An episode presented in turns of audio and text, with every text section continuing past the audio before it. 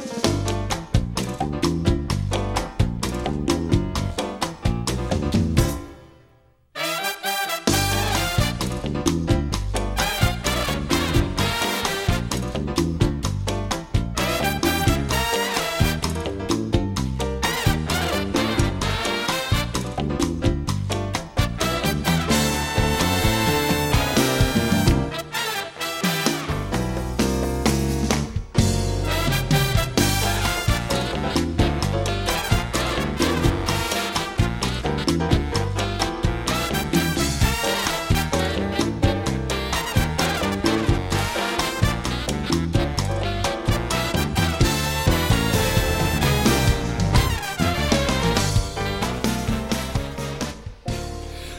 Again. Uh, I'm Donald Helm, and uh, this is the Hot Box number 116, 116. And we're calling it uh, Guitar Fest for reasons which will become fairly obvious.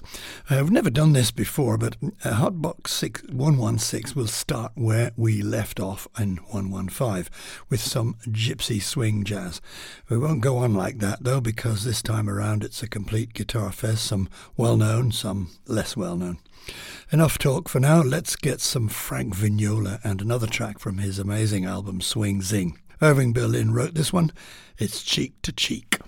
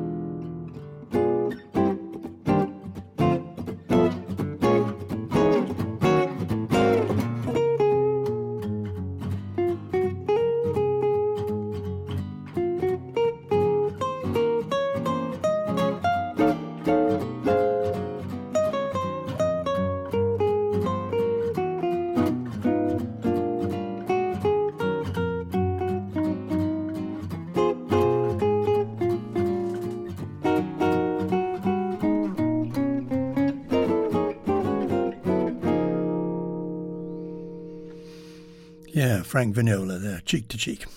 Well, we'll stay uh, swinging with a track by George Van Eps and Howard Alden.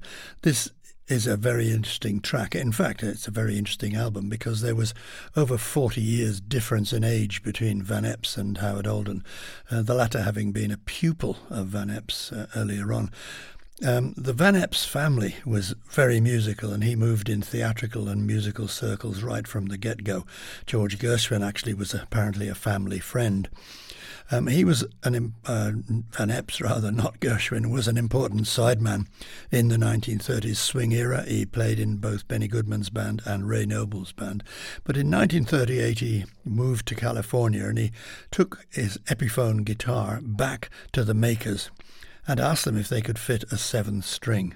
And the resultant guitar gave him the opportunity to play harmony, of course, and he often referred to that instrument as his lap piano. So we'll hear a couple of tracks uh, from Van Eps playing with his pupil, uh, the current guitar star Howard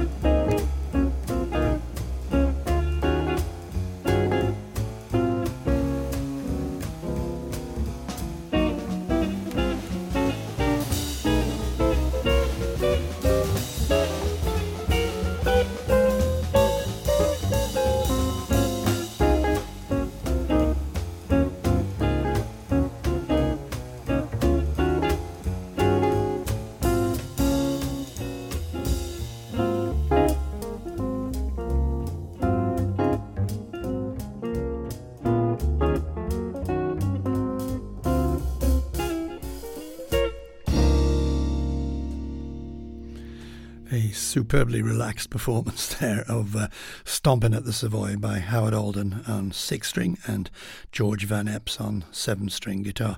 We'll take some more of that uh, later on, but uh, it was recorded in 1991, incidentally. Alden is still very much with us, but Van Eps died in 1998, aged 85. Okay, big change now. A guitarist you may never have heard of because, like many Chicago musicians, he seems to be comfortable enough in the Midwest and isn't really widely known beyond that. I had the pleasure of uh, hearing him live some years ago and I liked his playing very much, so let's sample it, see if you like it too. A short track here, it's called Exodus.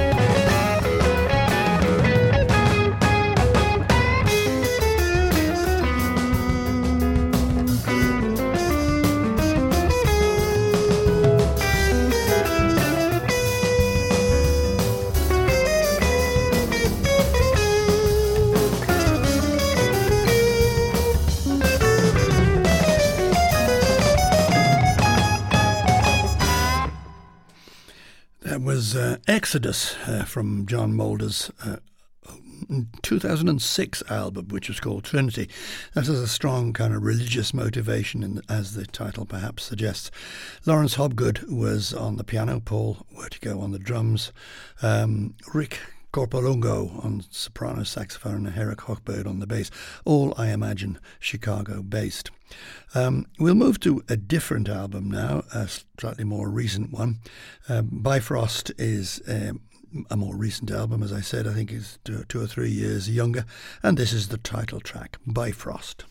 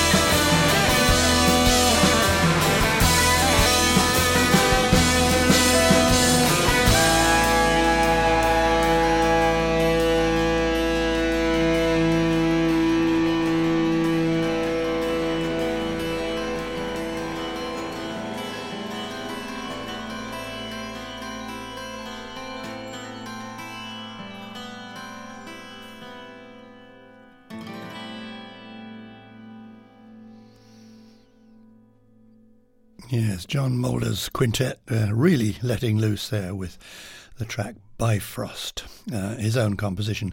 Arild Andersen was the bass player and Paul Wertico was on drums. And in there also was the fretless bass played by Brian Peters. And uh, on tenor, you heard Bendik Hofseth. I know we've led uh, sheltered lives and we aren't very familiar with Chicago musicians, but I thought I'd name them anyway because it's a super band.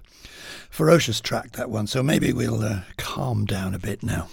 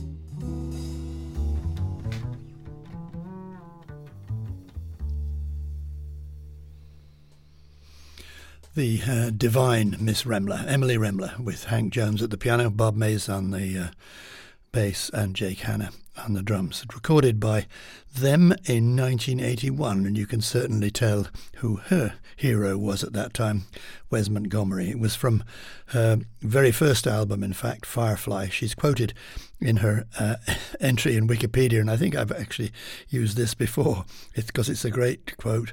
She said, I may look like a nice Jewish girl from New Jersey, but inside I'm a 50 year old with a big thumb, like Wes Montgomery.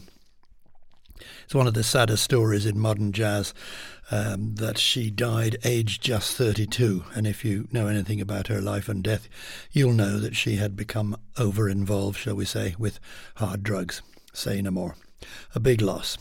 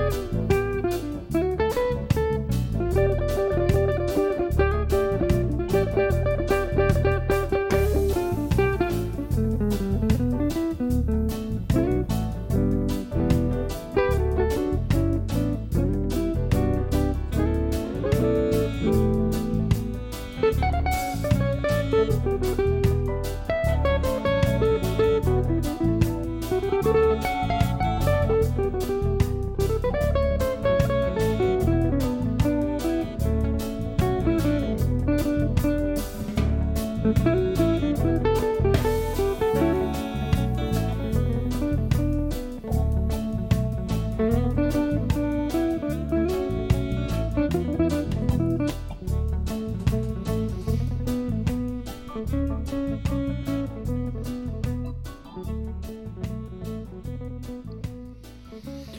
one was called Soulful Moments uh, from Ernest Ranglin, the uh, Jamaican guitarist, with largely an American band that included Antonio Hart, uh, the saxophonist, Anthony Jackson on the bass, and Steve Jordan at the drums. That's from a relatively recent album recorded in 2001 entitled Gotcha. Uh, he has a huge catalogue, of course, going right back to the 1960s, and was for many years associated with the Jamaican pianist Monty Alexander. He was also the house pianist back in the 60s at Ronnie Scott's Jazz Club in London, and in fact, he performed with Ronnie Scott most of the time. Um, we're certainly delivering some contrasting guitar jazz this time around, and I hope you're enjoying it. So we'll make another jump now uh, a jump in style and uh, nationality. Johnny Smith.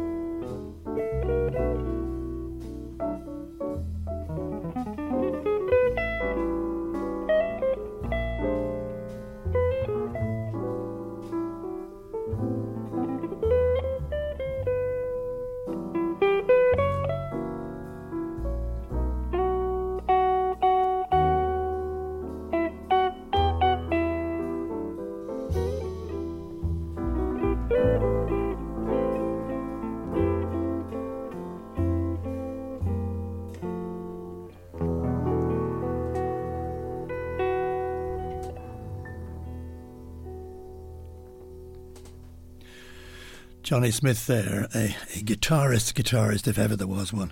He died in uh, 2013 at the age of 91 and was then and remains something of an iconic figure, not just for his playing but also for his involvement in actually developing his chosen instrument, the electric guitar.